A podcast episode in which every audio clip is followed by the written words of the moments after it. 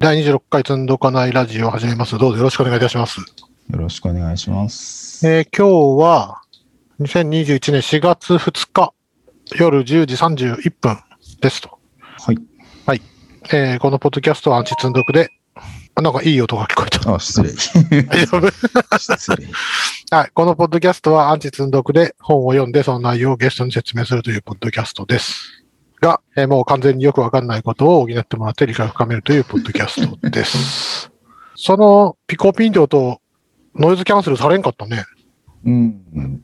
ね、強さがよくわかんないですね。今設定何になってます今、中だと思いますよ。うん、中でもだいぶ消えるはずなんですけどね。例えば、ねさっき僕テストしたら拍手音とか全然聞こえませんでした。これ聞こえますこれ。ほんのりあ、ほんのり。あ、まあほんのりそうですか。う、うんんなるほどね。はい。というわけでゲストは泣きせさんです。どうぞよろしくお願いいたします。はよろしくお願いします。えー前回の反省。はい。今週ね、もう公開できると思ってたんですけど、うん。あのね、僕、ブマイブラザー、うちの無職やってるうちの弟に、あのーお願いしてた、おね、編集お願いしてたんですけど、あのー家族アカウントってあるんですよ。あの、アップルの。はいやつではいはい。で、ファミリーに僕弟のに追加して、で、その兄弟アカウントで、弟のアカウントでも僕の買ったアプリが使えるっていうやつがああるんで、はい。それでロジックプロ X 起動していろいろやってみようと思って久しぶりに起動したらもう OS がね、2世代ぐらい古くて。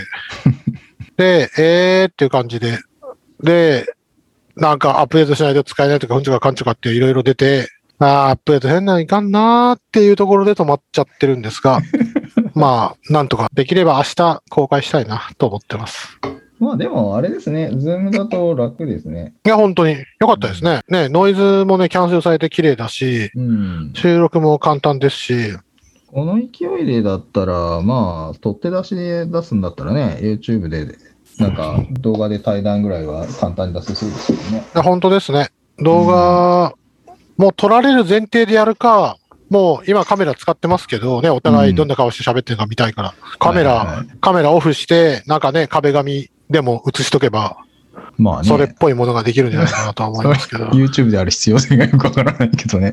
え、もちろんそれはなんだっけ、バーチャル、バーチャル Java プログラマあー、あジャバコちゃなるん、ジャバコちゃん17歳に登場していただいてジでャすバね。コちゃんか。ジャバコとか今時知ってる人の方が少ないと思いますよ。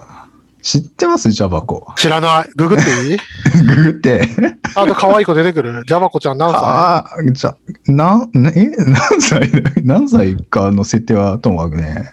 ジャバコっていうね、ジキャャバコラクターがね、いたんですよ。いたんですよっていうかねち。ゃんと、ちゃんとピクシブにもいるじゃん。うん、ただ、今一つヒットしなかったんで、うん知る人ぞ知るみたいな。え、この金髪の子いや、なんか違うと思うよ。全然違う。別の、 別のアニメのジャバコちゃんが出出てきちゃってる。うん。ああ。いるんですよ。いるんですよ。本当にえ、全然出てこないよっていうか。見つかんないひらがな、ひらがな。ひあ、ひらがならがな。ジャバ、ジャバ。ここれ聞いてる人みんな、何やってんだっていう。このね、こ、こ、はい、これをねちょ、っと言われる。あ、チャットにやつがチャットいに。わゆるチャット、チャット、あえー、これこれ、これこれ。どれえ、ツイッターに貼ったあ、今、スカ言イったかプ、スカイプ。あ、スカイプオッケーオッケー。ちょっと待って。スカイプ 10, 10億年ぶりに起動 するわ。いやいやいや、この間会話してるじゃないですか。あ、これ、この間も。も、この間もズームですこよ。の間じゃないわ。これ1年ぐらい前だ。本当だ。 失礼。なんか。あ大丈夫です。この間なんか、カズドさんとタイプしたような気がしてたけど、めっちゃ違いましたね。うわ、すげえ。ライライブ、ライブにサインしてくれって言われた。言われ たちょっと待ってえ、。いいよ。こっちのチャットに貼るよ。ごめん。 あありがとうございます。僕が失敗しました。ねえ。何ドタバタやってんですしょごうい、ね。せん専用ドメインまであるじゃん。すごいでしょう。すごい。Java やば ORG ですよ。ジャバコオルグすごいじゃん。何 ?Java とコムコンポーネントが合体したよう な言われるなって、ジャバッコじゃんね。すげえな。内容は2001年のコミケ用に制作した。すごい。もう二十歳じゃん。歴史あるんですよ。歴史あるな。すげえな。まあ、流行んなかったってことです。ああ、は、歴史、時代が早すぎたのかな。でも、ジャバコちゃん二十歳で VTuber やれば、多分爆、爆受け間違いなしですよ。ライセンス的には大丈夫なのかななんか多分フリーなライセンスなキャラだったような気がするんですけど。ね。うん。なんか JPEG ファイルクリックしても何も出てこないんですけど、ななんでこれね、なんだっけな FAQ とか行くとちょっとなんか、あああ、出た出た。おー、すげえ。なんかね、すごいじゃん。時代を時代を感じるコンテンツですけおどー、ね。すごいじゃん。あの、萌え4コマ感じ ゃん。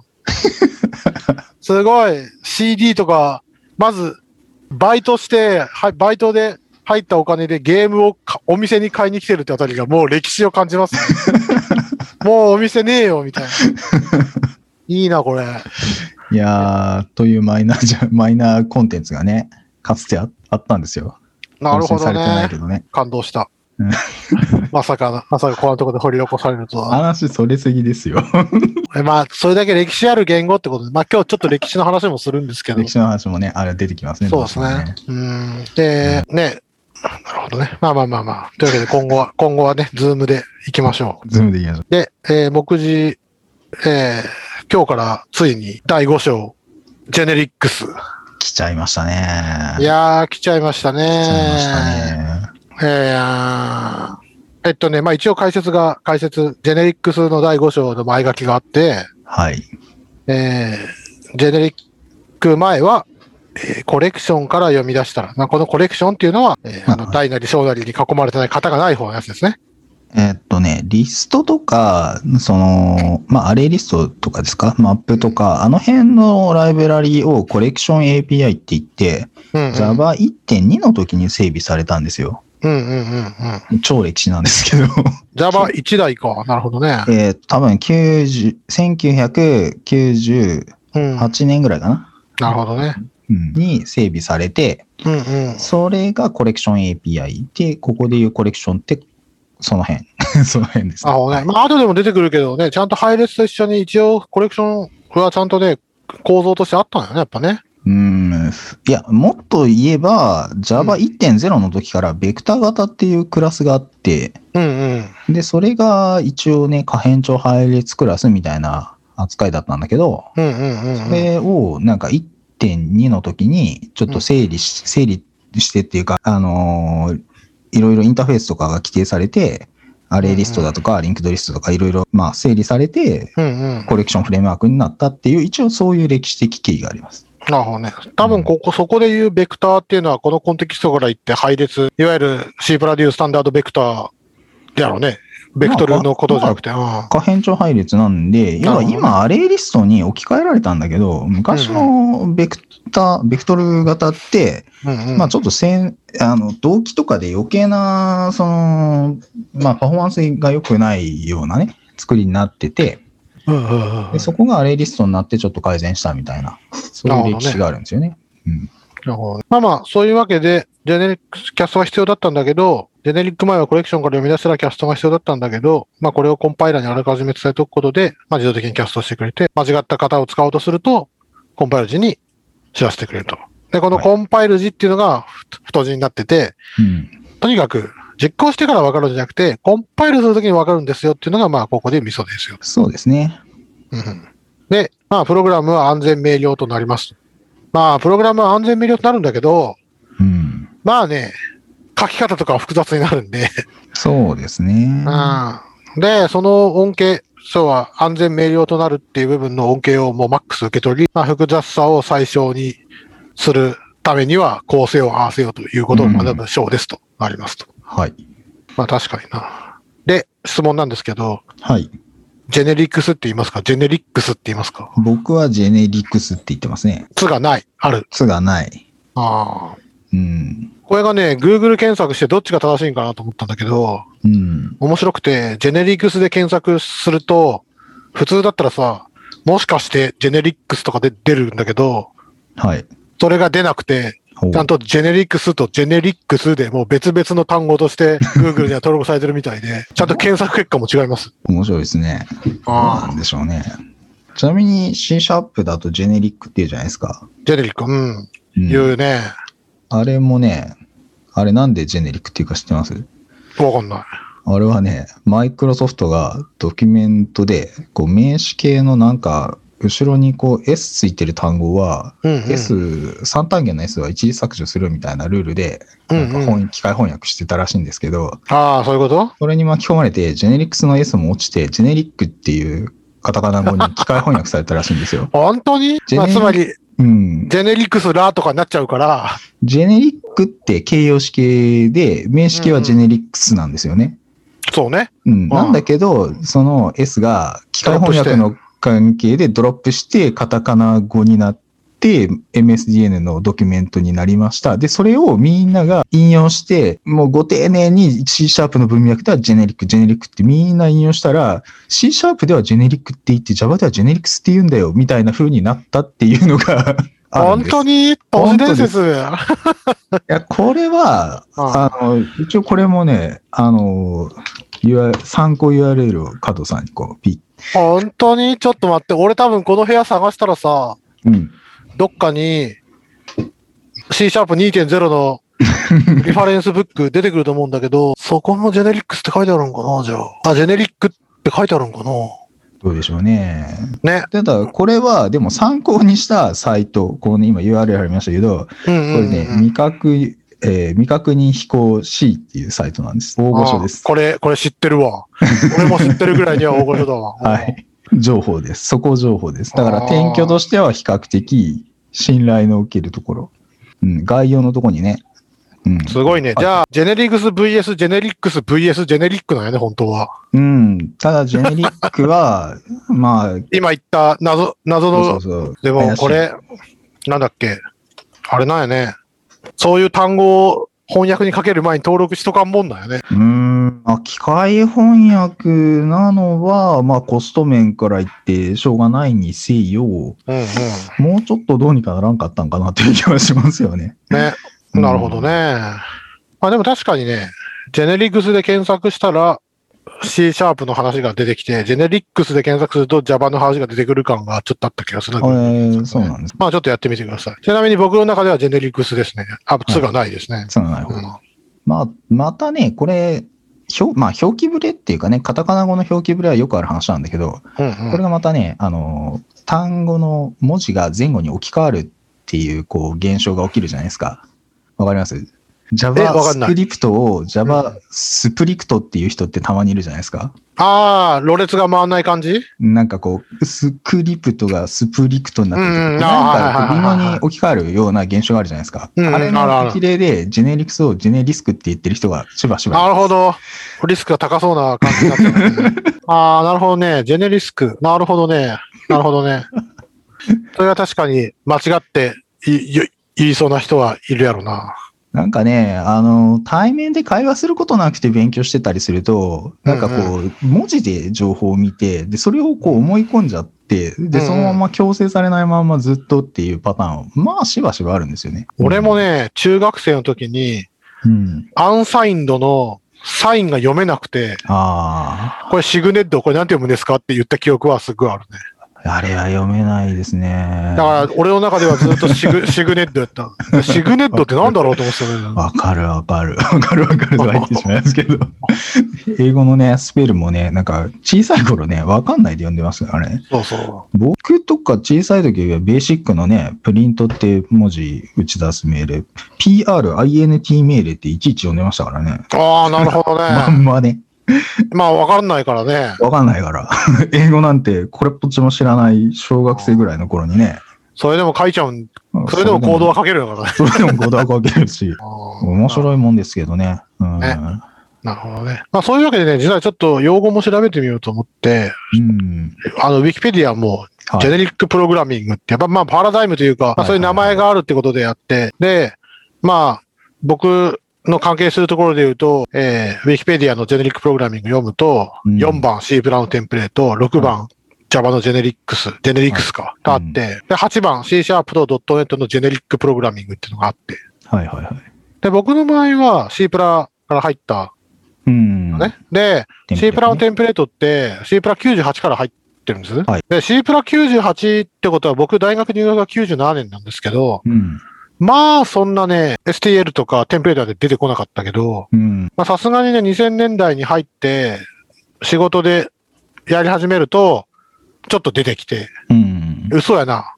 なんかまあその頃ブーストとかいろいろそういうの流行って て、ああ、なるほどなー、つって、今まで苦労してたのがこれで書けるじゃん、つって、喜んで使ってて、だけど、こんなん使っとるなんて、プログラム読めないからやめろって上司が言うぐらいには、まあ使うのは珍しい方だった。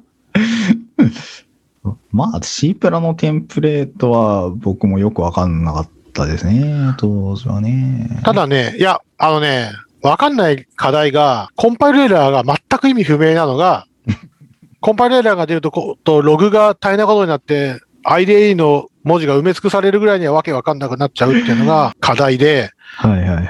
それさえなければよかったのになぁと思いつつ、まあこれ、はね、ああまあもう STL とかブーストで提供されてるものを使う分には難しくなかったんで、コンパイレーラーね、自分で作んなきゃ大体大丈夫だったんで、で使ってたんですけど、はい。で、そんな中、C シャープとか出てきて、で C シャープも多分2.0かな、うん、2.0からですね。ああで、ジェネリック使えるんだよっていう頃から、ああ、なるほどね、つってやって、なんかその頃多分流行ったんでしょうね、きっとね。うーん、はまあ、はや、 流行ったんだろうな、多分。いや、Java の場合は、あまあ、Java も C シャープも、確か時期はほぼほぼ同一だったはずなんですよ。うん調べたら、Java5、 5。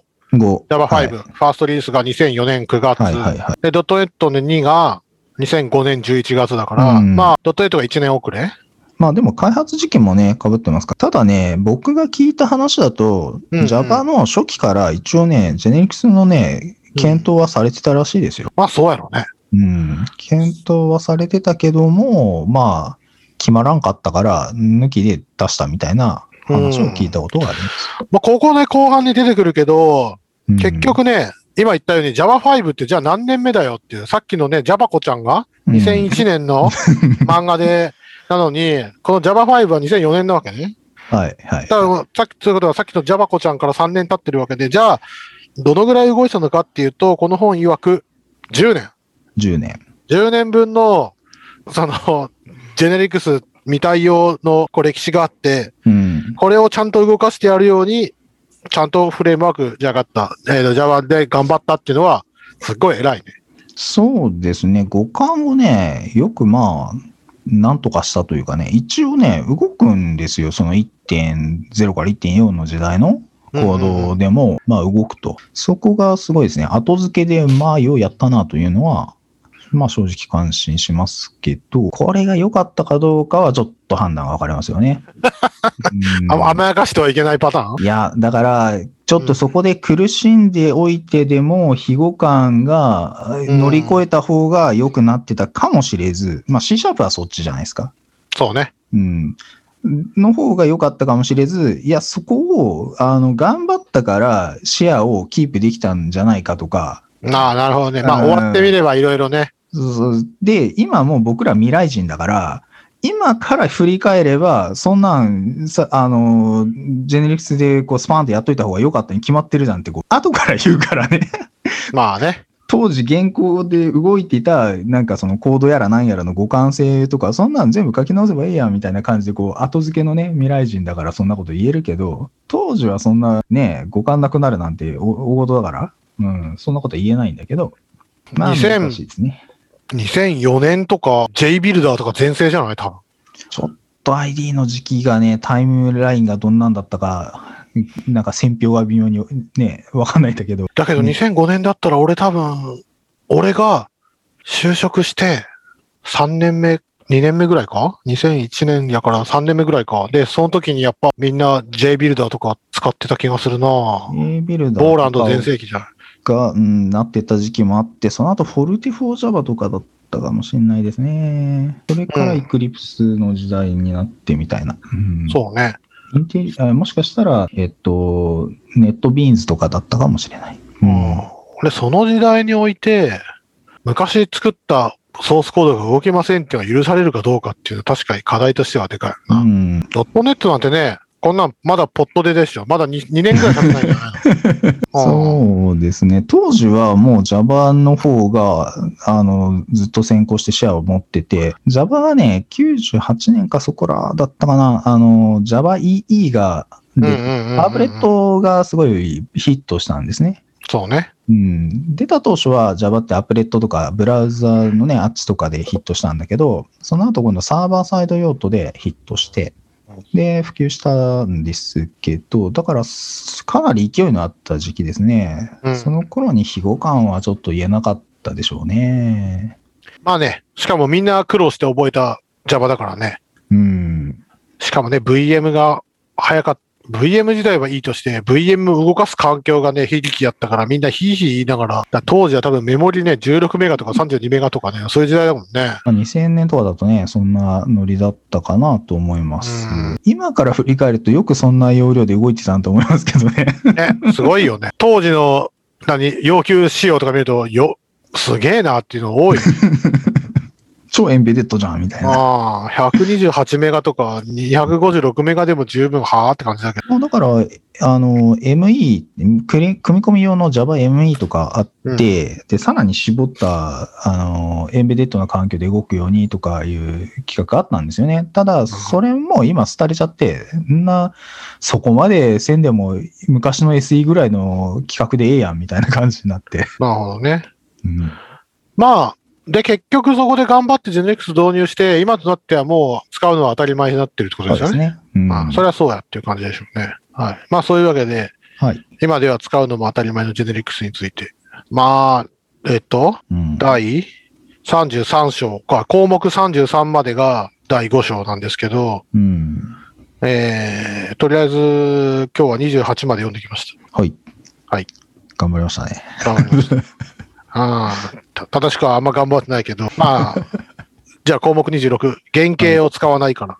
はい。これ原型でいいんですよね、読みは。原型でしょうね。片日本語の漢語だったら原型でしょうね。ね。腹そうい渡うではわないけよで。ねはいで、 とりあえずまず、ジェネリッククラス、ジェネリックインターフェースって何ですかっていうのから言うと、まあ、型パラメーターを宣言に持つクラスやインターフェースのことですと。はい。つまり、なんか書いたら、えー小なり、なんか、大なりって書くと。うん。リスト、かっこいいみたいなね。かっこいいかうん。で、最初この字面の原型、ね、元の型、元というか腹の型、原型って読んだときは、まあ、プリミティブのことかなと思ったんです。あーインイントとか、イントというか、イントというかイントじゃないか、なんていう じゃあまあインテジャーですかククラスのオブジェクトではない、なんかあープリミティブ型の方ですね。そうですね。うん。ではないですね。じゃなくて、英語で書くとロータイプ。うん。生、生生型。生型。生型。えっ、と、例えば、リスト型がジェネリッククラスだとすると、原型はリストっていう、あの、かクラスがない方ね。はいそれを原型と呼ぶと。うん。はい。で、まあ、これを使うと、ジェネリックの安全性と表現力すべてを失うから、やめときなさい。 はい。そうですね。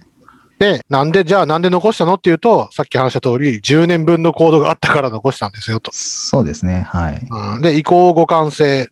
これ漢字間違ってるな。移行互換性っていうらしいんですけど、まあ、それを要件として頑張って守ったと。要するに Java 1.4までのソースコードを変更しないでそのまんまコンパイルできるようにしたってことですね。すごいね。すごいですよね。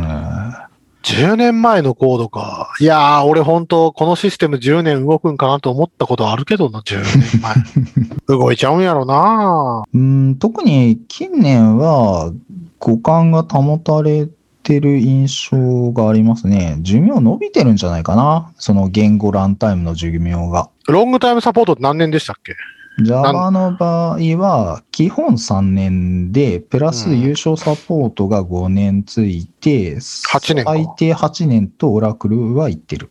なるほどね。 8年は保証しますよっ。てことは、この10年、10まあ、8年とはほぼ変わんないか。最低ね。最低8年って言ってますね。なるほどね。で、まあまあ、その辺はじゃあ頑張って保証するってことやうね。ん。なるほどね。で、まあ、それを頑張った結果使いましたよと。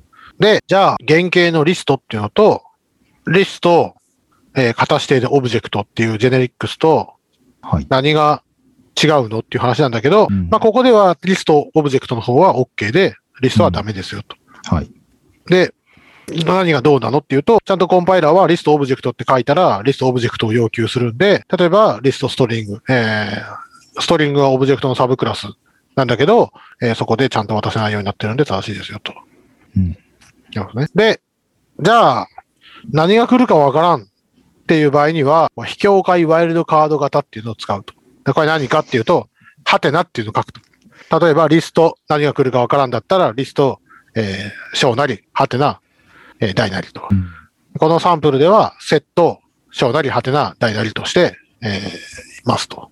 あーはい まず、ハテナ、これを使わないとピンとこないっていうのがびっくりしたんだけど、まあまあ、そういうことあるのねっていう感じ、マンソースコードまあ、そうですね。ハテナはね、まあまあまあ、この辺も細かいこと言い出すと難しいんですけど、うんうん。まあ、大抵の人は大雑把にね、何でも良ければハテナぐらいに思っとけば、まあ言っちゃいいんですけどね。そう、そうなんやろね。まあ、それで、このサンプルのとこにも、えっと、インスタンスオブ使ったやつか。うん。要は、セットの、セットのインスタンス、あ、じゃなかった。まあ、そうか。これはセットですかって聞くときに、えーインスタンスオブ使うんですけど、はい。 O のインスタンスオブセットであって、インスタンスオブセット、えー小なりなんとかって、じゃ、って書くわけじゃないってことですね。そうですね。それはできないですね。でそれができないと。うん。で、でもう一つはクラスリテラルを使うときは、まあ原型を使う必要がありますよと。そうですね。クラスリテラルって何、何の時使うのこれ。クラスリテラルはね、うん、まあ、ストリングドット、えークラス、小文字でクラスって書くと、うんうん。えー Java ラングクラスオブジェクトっていうのがあるんですよ。うんうん。クラスクララスっていうのがあるんですよ。ス。うん。で、それが取れて、これはリフレクションとかでいろいろ使えるんだけど。それはそうやろな。うん。ううんん。まあ、要するに、その、自分、このオブジェクト何型だっけっていうのをプログラム中で扱いたいときにクラスオブジェクトが取れる。ゲットクラスとかで取れる。うんまああ、なるほそどんねな話ですね。ああ、で、そういう時に、例えばリストですかって聞くときに、リストドットクラスドットって書けるけど、えっ、と、ストリングのリストですのクラスとは書けないってことね。そうですね。そこは、これがまたね、イレージャーという概念が出てくるんだけど、そうね、イレイジャーっていうのはまた後で山ほど出てくるんだけど、えっとね、今、おっしゃっていただいたイレイジャーとかその他諸々っていうのがね、一応ここにも載ってて、はい。あのね、あまりにもね、新用語が出てくるんで、これ120 124ページに、もういきなり用語集が載ってて、用語集さ、端末にあるのにさらに用語集があって、あまあそう、そうですね。面白いですね。あうんで、これ何項目ある ?1、2、3、4、5、6、7、8、9、10、11項目あって、今項目 26? うん。を、項目26を読んでるんですけど、項目26で説明されてる用語は、まず、パラメータが、パラメータ化された型、はい。えー実型パラメータ、うん。ジェネリック型、はい。仮想パラメータ、うん。あ、じゃあ仮型パラメータ、はい。えー非境界ワイルドカード型、はい。原型、はい。もういきなりもうこの6つがあると。 でこの後、3出てくるのは、境界型パラメータ、再起型境界、境界ワイルドカード型、ジェネリックメソッド、型トークン。いやー、目白押しですね。しかもこれ、表記ブレがあります。え、ということあ、表記他の用語がブレても、ブレる、えっと、ジェネあの、エフェクティブ Java の中では統一されてると思うんですけど、その、これ以外の、翻訳がね、あの、用語のブレがあります。なるほどね。ってことは、ここで僕がやんなきゃいけないのは、ちゃんと英語もこよ読まなきゃいけないってことね。単語のね、 まあそうそうなんだよね。この辺は翻訳がね、どうしてもね、ブレちゃうのはね、しょうがないんですよね。まあできるだけ、その、公式ドキュメントとか、公式ドキュメントに準ずる、こういう公式の翻訳本とかの使われてる用語を参照するようにはしてるんですけど、その本からしてまずブレがあるんですよ。うん。うん。なんかこっちの本とこっちの本で違うとかね。だってね、ここでまず日本語が書いてあって、例えばう、ん。原型って書いてあって、太字でね。はい。その後、格好書きでロータイプって英語ではこう書くんだよって書いてあって、うんで、さらにその文章の最後に JLS4 の8を読めって書いてあるから、はい。多分これはリリファレンスが書いてあって、そこに正しい定義というか英語の定義が載ってるんですね、きっとこれ。まあ、J- JLS ってのは Java 言語仕様で Java ああ、Java ランゲランゲーージスペジシフスペィケーシフシィケーショョンン。か。はい。なるほどのね。 4.8章にこの定義が書いてあると。でもこれは、えっ、と、英語ですね。この Ja- うんうんう Java ん言語仕様は。ただ、えっ、とね、昔、えっ、と、どこら辺だったかな ?Java5 ぐらいの時に、その Java 言語仕様の日本語訳を書籍にしたやつが一回出版されてます。うん、なるほどね。うん。なので、そのところ、その本に書かれている訳語うん、も、まあ、参考にすることはあるんですけど、なるほどね。うん、またその本と、この Effective Java と、もう他にね、プログラミング言語 Java っていう結構また、あのー、Java の言語仕様について解説してる本があるんだけど、持ってるよ。あそその辺とで翻訳が、翻訳っていうか訳語が違ったりするんで、あ、なるほどね。はいだからまあけ 結局、俺たちが頼りになるものは、この Java Language Specification の章の番号だけってことね。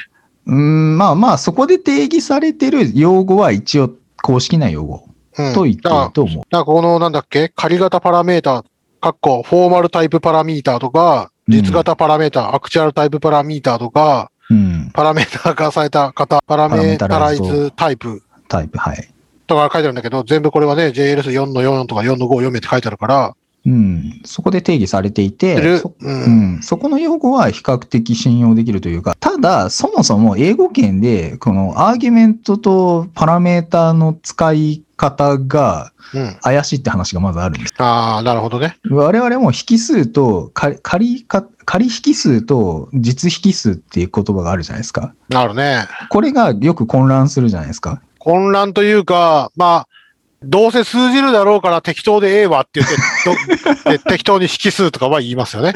どっちが実引数で、どっちが仮引数なんだかよよくわかんなくなって、あの、誤用というか混乱してぐちゃぐちゃになってるんですよ。で、これは英語圏でも同じようなことがあって、で、英語圏もアーギュメントとパラメータっていう使い分けをすることもあれば、アクチュアルパラメータと、うんうんうんなんだったっけ、なんたらパラメータっていう使い分けをしたりすることもあって、うんうんうんなんかす、すで、アクチュアルアーギュメントと、なんやらっていう使い方をしたりとかして、用語がもう混乱してぐっちゃぐちゃなわけですよ。うんうんうんで型変数についても、あのー同じで、要は、えっ、と、仮、ああ、なるほどね。仮型変数なんですよ。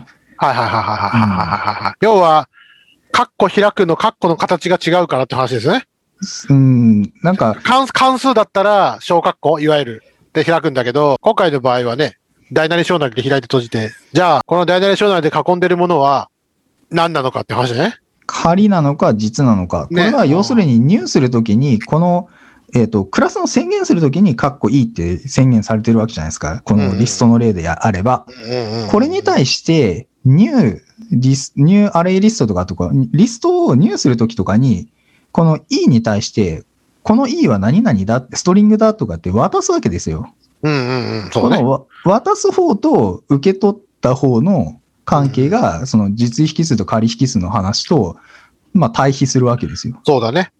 あーなので、そこで使われるんだけど、そもそもの仮だの実だののどっちがどっちだっけっていう混乱があるから、同様に、こっちも混乱してますと。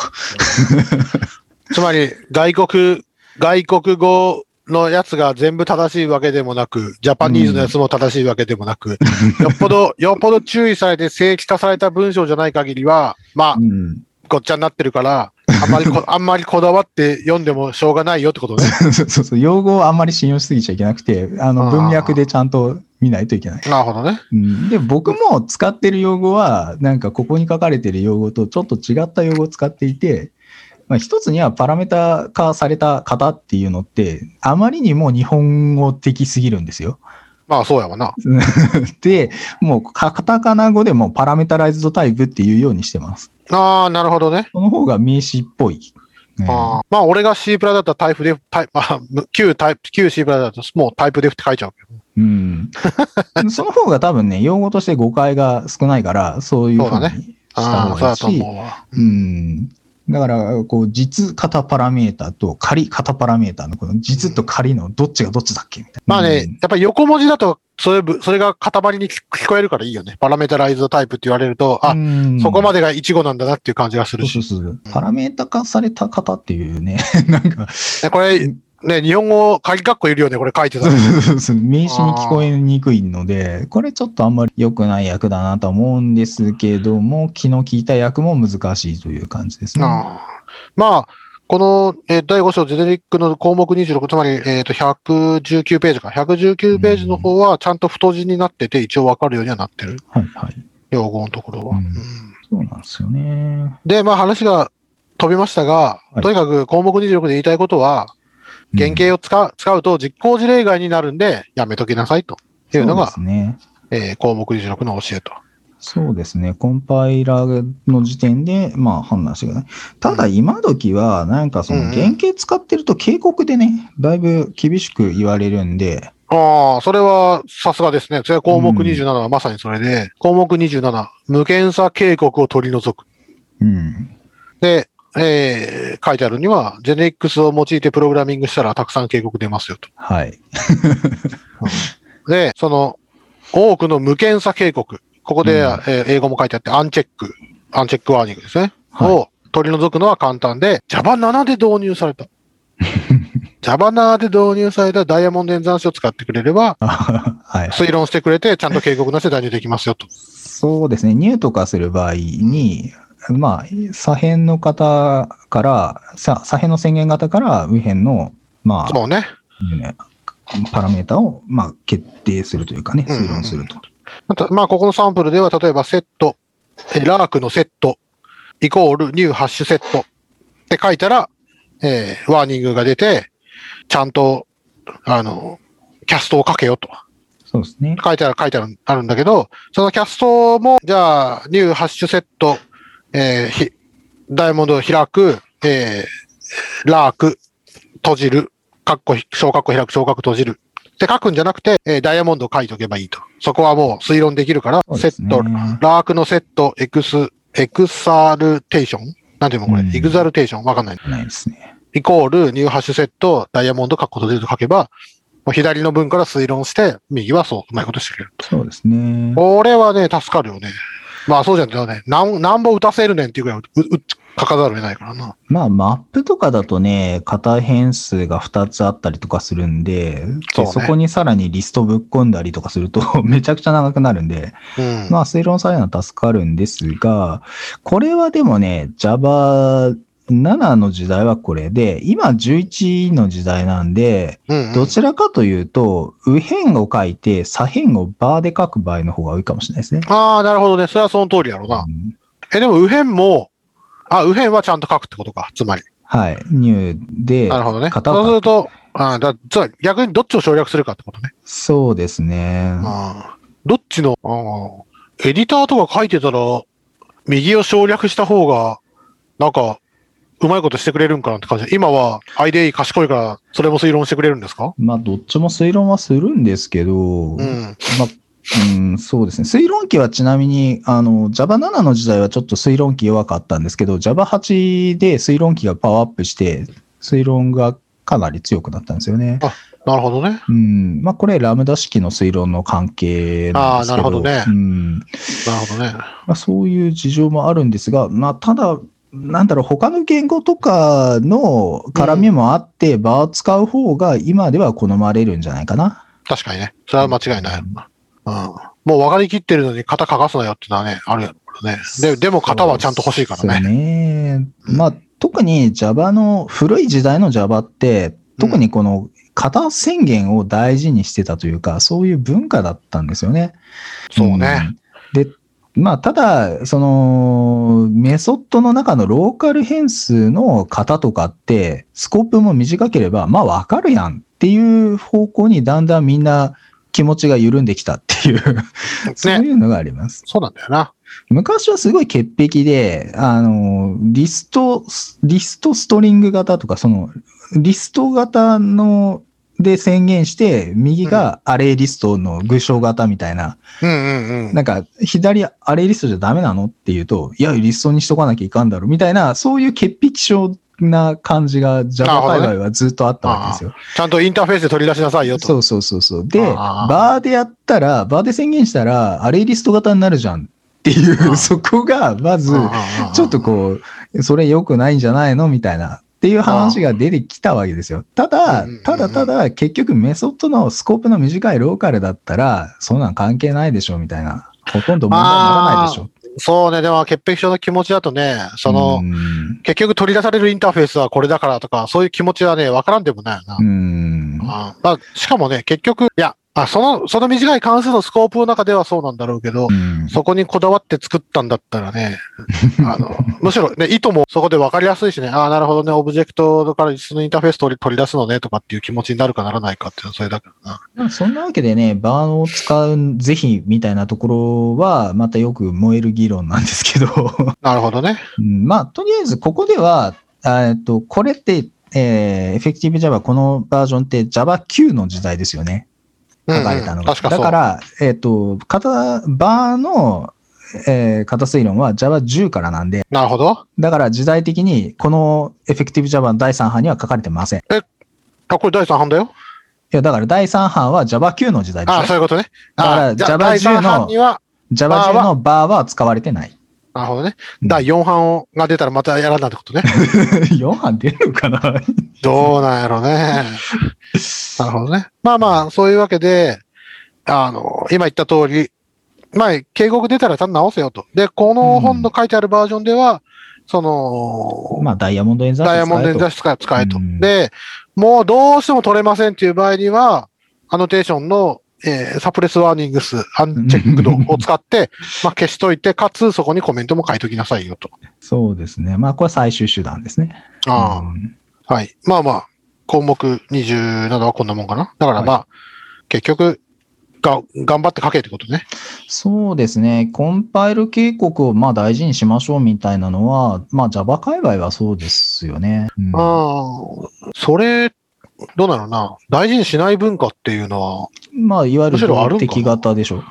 何型いわゆる動的言語じゃないですか。動的型付け言語界隈は、コンパイル時警告なんか知らんがな、みたいな。うーん、どうねんのな。でも、ワーニング出たら普通に潰すしな。ラーニングは潰すでしょうけどね。こんまあ、ただ、その型チェックが、こんなにも苦しい型チェックして、どうすんだよ、みたいな反論がよく聞きますよ。まあそうですね確かにねうんっていうかね、そんなに型が苦しいから、いろいろ頑張ってデザインパターンとか導入しちゃってるけど、これ別にそんなことしなくていいじゃんってなので、結構、あるっちゃあるからね。まあ、なんかその辺のね、なんか、あの、まあ、この議論もまたよく燃える議論で、 まそうたね決着のつかないというか難しい議論なんですようんね。うん。それは本当その通りだと思うけどな。うん、まあ、この辺は要はバランスって言って、そう我やろ々うねは逃げるわけですね。いや、でもね、言語の哲学として、うんここの、さ、項目26で書いてる通り、まあ、やばいやつはもうコンパイルの時にエラーしとけよっていうのがね。うん。でうん、コンパイルの時はまあ、しょうがない許してやるかっていう警告もなるべく潰しとけよっていうのは、うん実行前にもう分かってることは潰せるでしょっていうのは潰すっていう、そういう哲学の言語だからそうやっとけっていう感じはすごいですね。そうですね。はい。じゃあ次、項目28。はいはい。え配列よりもリストを選ぶと。そうですね。これがね、まあ、えー、配列とリストの違いとは何かって言われるわけですそうですね。はい。よ。で、えー、いろいろこう書いてあるんですけど、まず僕の単純な、あのー質問として、はい。さっきベクターの話が出たけど、あ、はいはいはい。例えば、C プラのスタベクターだとさ、スタンダードライブラリのベクターだと、メモリ上に並んでることが確定してるわけ。はいはいはいはい。 Java の場合は確定してません。うん、だよね。だから、そういうわけで、配列とジェネリックがあるっていうのは、どうせ並びが確定してないのに配列とジェネリックがあるんだっていうのは最初に思ったのね。これはでも、いわゆる高級言語だから、メモリレイアウトにまで意識を及ぼすことが、そもそも間違いといえば間違い。そうそうそう。そういうのを隠蔽するために作った言語だからねう。ん Java っていうのはね。まあ、なんですが、そうですね、さらに言うと、Java よりさらに世代がいって、スカラになると、うんうんうん。もう配列がないじゃないですか。あ、そうなんだ。配列型じゃなくて、まあ、要するに配列もコレクションの一種ですよみたいな顔して、平然と同列に並ぶわけですよ。そうね。ジェネリックな形で。うんうんうんううんんなので、要するに配列っていうものと、あのーリストっていうものの、こう、両方を意識しなきゃいけないこと自体が、そもそもこう、時代遅れなんですよ。いや。俺もそう思うんう。。だから、どっちでもいいんだったら絶対ジェネリックを使うし、まあリストを使うし、まあ項目28でもそうしろって書いてあるからね。うん、だからこう、俺も本当そう思う。うんリストの一種みたいな顔をして、なんか配列が扱えるっていうのが、一応、より高級言語としての、要するに層が上の言語。そうね。うん。まあ、 VM もあるような言語はそうあるべしみたいな感じがすうる。うんん。まあ、ただ配列は、まあ、Java5 からジェネリクスが入ったっていうのもあるんで、それまでは配列が頑張ってたわけじゃないですか。まあそうね。うん。ってのもあるし、ね、パラダイムとして繰り返しとかあるから、添え字の0とか3とか1とか、そういうイントでアクセスできるっていうのが大事だったんやろね。そうですね。まあ、これはやっぱり C 言語のイメージをだいぶ引きずってると思いますね。ああ。いや、まあ当時はね、だって、リストを回すので、もう4分ぐらいしか思えばみんな思いつかないからさ。うん。イテレーターだとか、そんな時なん代とじゃかなだいでっすね。ていうのはね、もうちょっと後に出てきた話だから、うんあもうしょうがないと思うよ。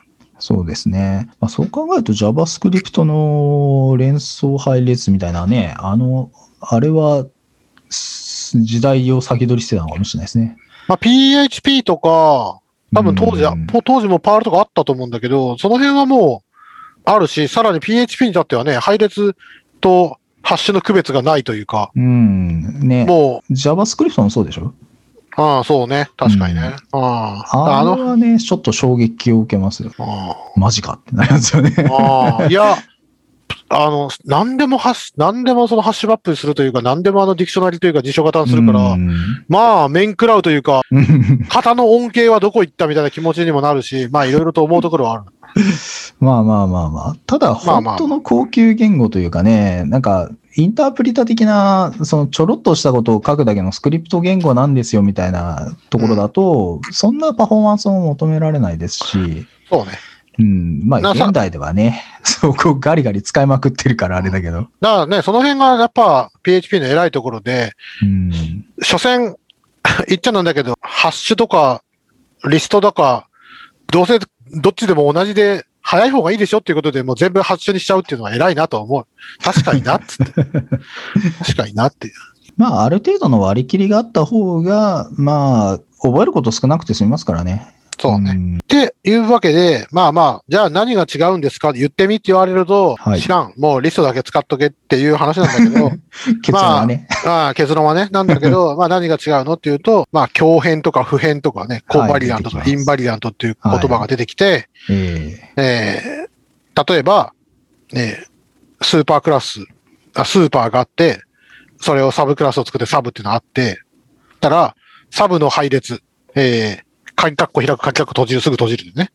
はいサブの配列は、スーパーの配列のサブタイプですよと。ということになってますね。うん。だからそれが強変だと。強変なので、うんまあ、代入、代入というか、できちゃう。んできちゃう代で入きちゃうできちゃう。まあ、同じもんだからね。あ、サブタイプだからね。そうそうそうそう。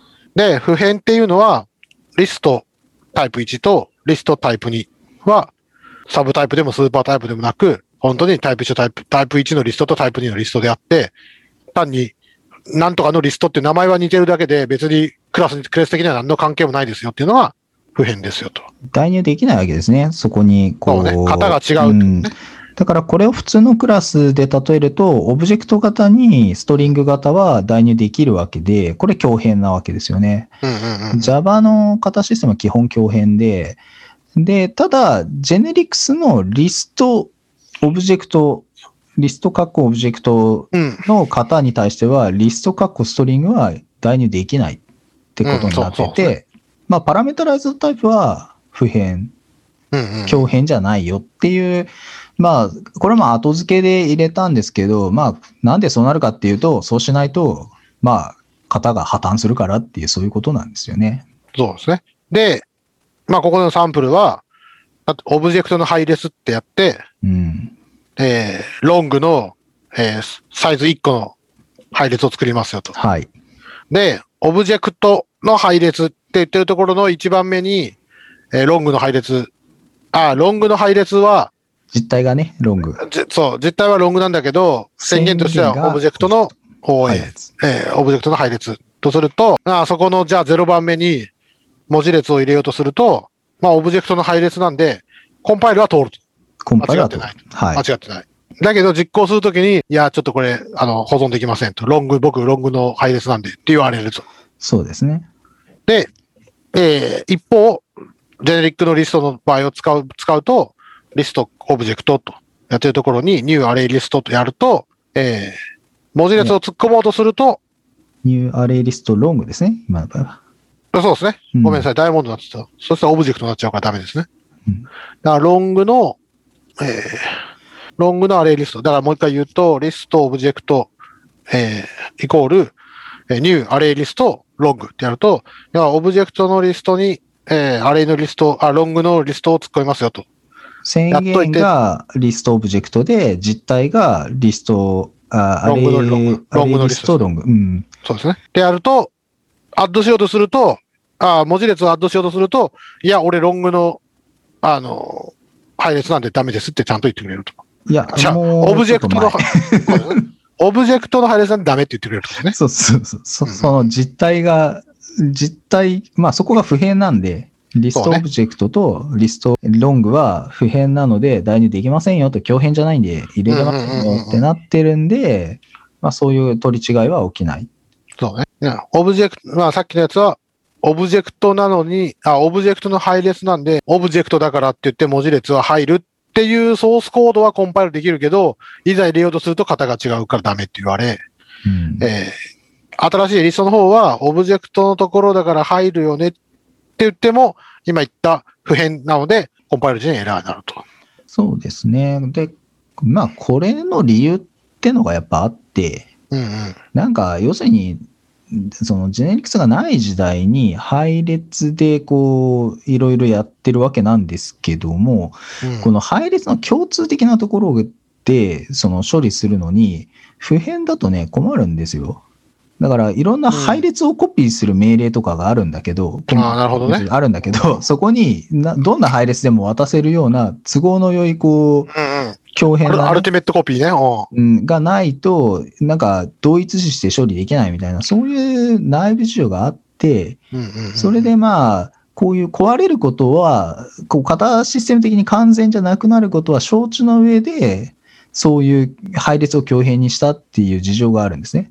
なるほどね。うん、で、これは、あの、型が確実じゃなくなるっていうか、まあ、要は、うん壊れてしまうというか、ここはもう、バーターでしょうがないっていうのは分かってて、分かってるからこそ、実行時に型が違うよっていうエラーがランタイムで出るよっていう、そういう仕様になってるわけですよ。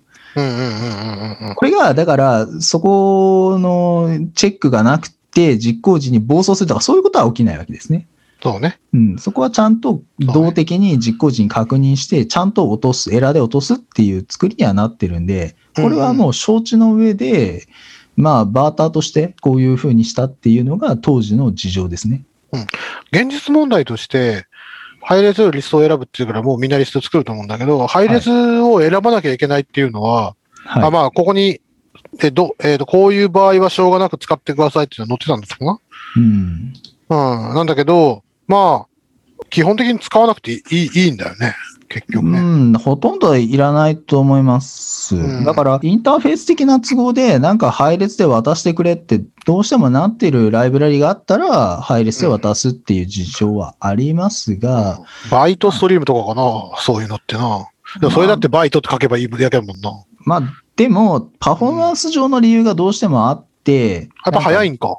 うん、バイト配列とかそういうかなりローレベルな、うんあの、プログラミングをするときは、どうしてもそ配列使いがちですよね。うん。まうんあ、なんやろな、他の言語、他の言語じゃないか、ライブラリのインターフェース、例えば他の C 言語のライブラリ呼び出すときがそのともろもろとかそういうときは、まあそうせざるを得そういうふうに型を書かざるを得んのやろな。だってリストで渡ってくるかわかんないもんね。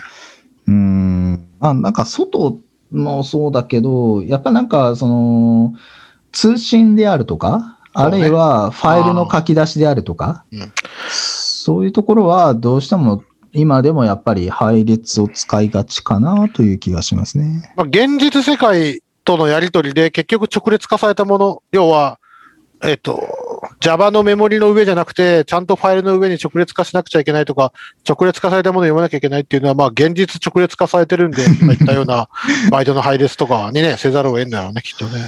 まあ、よりね、抽象度の高いリストとかでも、まあ、いいっちゃいいんだろうけど、どうしてもパフォーマンス気になるんでしょうね、その辺はね。うんまあね、現実との差は激しいやろうからな。そうなんですよ。まあ、この辺もね、将来的には、なんか、抽象度の高いまんま、潔癖な、形システム的に潔癖なまんま全部やれちゃうようになるのかもしれない。うん。まあ、スカラとかは割とそれに近い雰囲気はありますもんね。なるほどね。うん。さて、ちょっと話は戻って。はいで、まあまあまあ、じゃあなんでは配列と、配列とジェネリックの違いは、まあ、今言った強変不変の違いと、えっ、と、配列は具象化されているというところがうん、違いますよと。まあ、要はもう実体化、じゃあ具具象化か。ちゃんと文字通り言うとちゃんと具象化されてるっていうのがまあ違いますよと。あの、で、えー、ロングの配列にストリングを入れるとすると例外がスローされるが、ジェネリックスはイレイジャーで実装されていると。はい。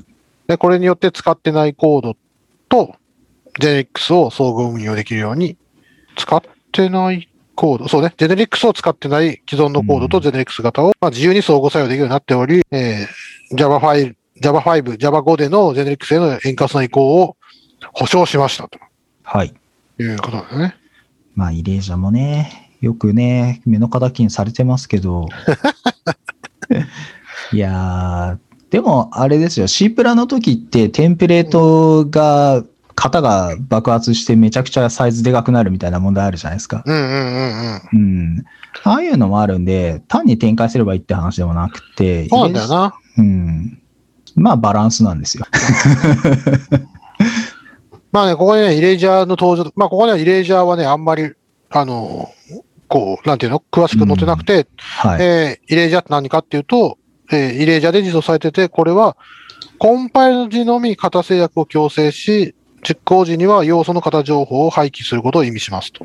そうですね。ざだいぶ雑に書いてあります ね。あーまあ、今言ったことをね、あーえっと、ま、真面目に説明すると多分おそらく超超長くなるから、そうそうそうそう。まあ、とにかく、コンパイルするときは、型ちゃんとやかけよっていう風にして、で実行するときには、まあ、あの、まあ、コンパイルは通ってるからなって言って、廃棄するっていうことが、えーイレージャーなんですよっていうことね。そうですね。ただ、イレージャーってやっぱね、単語の響きもあって、型がね、ひたすら消えるイメージがあるんだけど、イレ、イレイスするものだよ。イレージするものだからね。ただ、そんな、割と消えてなくって、例えば、メソッドのシグニチャーで、引数に、捕鯨メソッドの引数に、リストストリング型を引数に受け取りましたっていうメソッドを作るじゃないですか。うんうん。そうすると、この、このメソッドの引数の方は、リストストリング型ですよっていうのが、ちゃんと残ってるわけですよ、クラスにうんうは。ん。うんうん。じゃないとコンパイルできないからね。コンパイルできない時に正しくできないから。うんうん。だから、すあの、そこのタイミングでもうすでにメソッドシグニチャーが、捕鯨、リスト型にな、り捕鯨で引数リストのメソッドになってるのかっていうと、そうではない。うんうんうん。ちゃんとストリングのリストになってるよってところは持ってるのね。そうそうそう。そういうところは持ってる。要は、クラスの宣言に関わるところとかは全うんう部ん情報持ってて、まあ、そうやろな。うんじゃないとできませんからね。ね、クラス渡して。。そうそううそう。なんだけど、イレージャーっていう言葉の響きが強すぎて、もうそっからして全部消えてるんでしょぐらいに思ってる人が多いんですよ。なるほどねう。んつまり、コンパイルは通ってるのに動かないのはこいつのせいだっていう気持ちがたくさん湧いてく るってことかな。どうなんですかね。イレージャーでよく言われるのはね、うんその動的な方からリフレクションで入できないのが、ああ。嫌だとかね、そういう話はよく出てくるんだけど、 それは型システムの使い方が間違ってます。 いやーあのね、リフレクションを最初聞いたとき本当思ったもん。邪魔ってやるなよ って。そんなにそういうのやりたかったらもっと向いてる言語あるからそっち行けよってうん本当思ったけどね。まあ、ちょっとね、いろいろコンストラクターの形が規定できないんで、なんかうん型で入とかちょっとね、やりようがないんですよね。なるほどね。まあ、そこをごまかしてうまいことやってるのが C シャープの入制約で、まあ要するうんにデフォルト、えっ、と、コンストラクターの引数なしのコンストラクターが存在するっていう確認だけして、あとリフレクションで入するみたいな感じのことをしてるわけですよね。なるそほどねれぐらいがなんかこう求められる妥協点みたいなところなのかなっていうのはちょっとありますね。なるほどね。まあね、ここではイレージャーの説明はさっきくらいしか載ってなくて。うん。で、えー、まあ、さっきも言ったと、さっきも繰り返してる通り、ここで言いたいのは、配列とリストの違いについての説明なんで、うんまあ、さっき、今言ったこの二つの違いにより、まあ、うまく調和しません。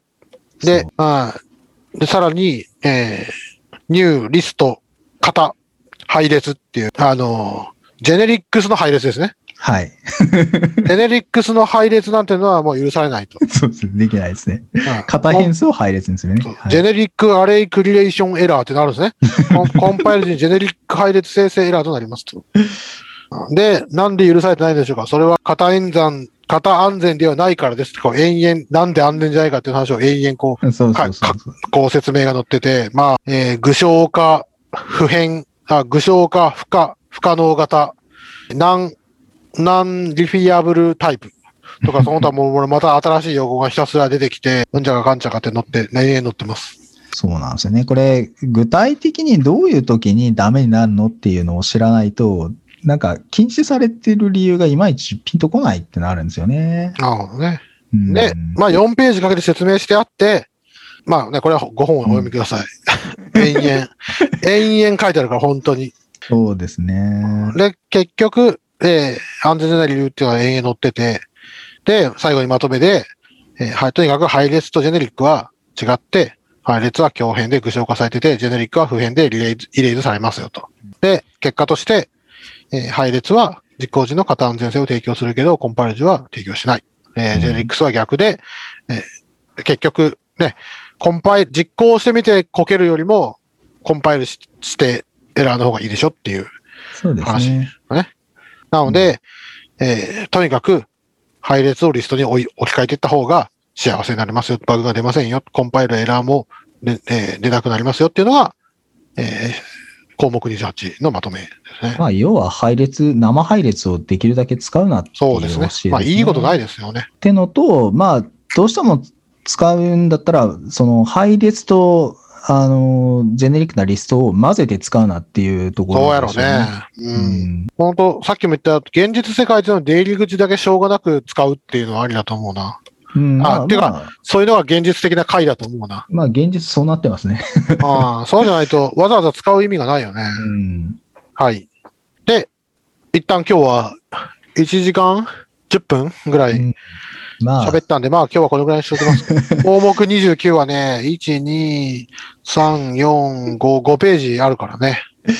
こでれねも、さ、ジェネリックスっていう、第5章ジェネリックスなのに、はい。項目3つ終えて、やっと次出てくるのはジェネリック型を使うって いう。やっと使うのみたいな。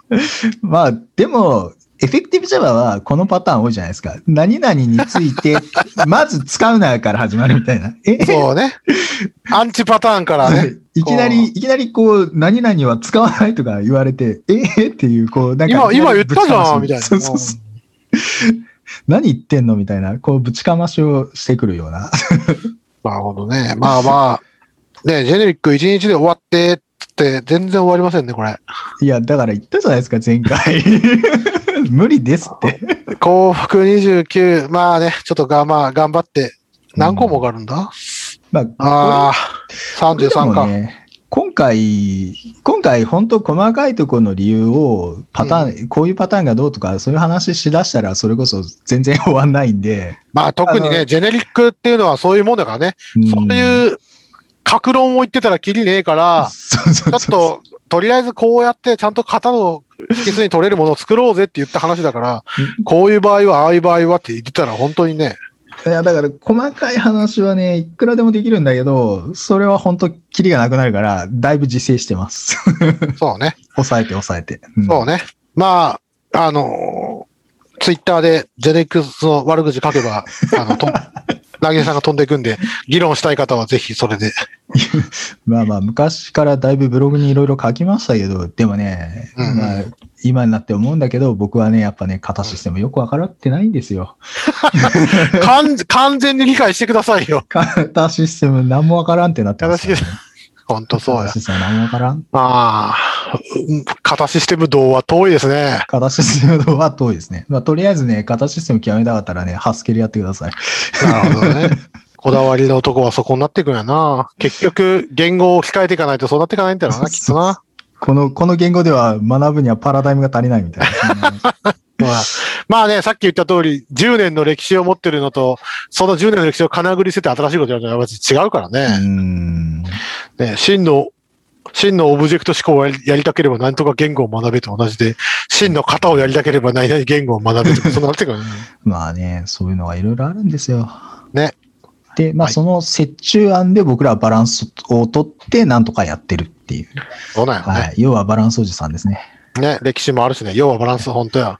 要はバランス、要は、ね、要はバランスね。要は、まあ要はバランスっていう時に何と何のバランスかは意識しないとダメだけどね。そうね。うんじゃあまあ今日はそんな感じで。はい。はい。いやー、長々とどうもありがとうございました。じゃあいえいえ次もまた、ぜひご参加と。そうですね聞いてください加藤さんが頑張って読めたらまた読んでください。はい。ああ、まあまあまあ。あのー結局ね、うーんまあいろいろ言いたい、言いたい、いろいろ言いたいことはあるけど、いろいろ言いたいことはあるけど、本当世界は複雑になってるのは間違いないですよね。そうなんです。あ、でもね、ジェネリクスの話って、あのー一つ言えることはあって、うん。ジェネリックな API を設計するのはとても難しくて、そうやろね。ジェネリックな API を使う方はそこまで難しくはないです。だってね、型も分かってるしね。うんそこまでは難しくないんだけど、そうは言っても難しいやろっていうのが基本にあります。なるほどね。うん 複雑にはなる。だから、今までの Java の、そのジェネリックのない、ジェネリックのない世界の API を使う、作るのは難しい、使うのは簡単みたいな話と比べると、使う方もちょっと大変になるっていうのが良くないとされるところなんですよ。なるほどね。まあでも正直ね、まあ、計算量の問題からリストとセットぐらい知ってれば、あとはもうなんとかなるからな、ジェネリックスの。まあぶっちそゃうけだ、ねボロボロだけどね ぶっちゃけね。だから今、ナギさんがおっしゃったように、それをインターフェ、それをインターフェースの口としては内部でなんかしなきゃいけないっていう時には大事だとは思うけどね。まあなんか型変数をうまいこと使って、俺の API をもっと汎用にしてやろうとか、そういうことを設計しようと考え始めると大変なんですよ。うん、まあね、もう一個 Java 作ることになるからね、そうなると。いやー、これがね、買った、あいや、ただ使ってるだけでも大変になるシチュエーションもあって、その一つはストリーム API ですね。ああ、ああそうね。なるほどねう。ん、ストリーム API で、なんかこう、型がね、あれ、推論使うから、なんとなくこう見えてこないんだけど、途中で、あれ、なんか型が合わないぞってなった時の、コンパイルエラーを見て、絶望するって感じ。なるほどね。俺は、分かってなかったに戻ってくるわけね。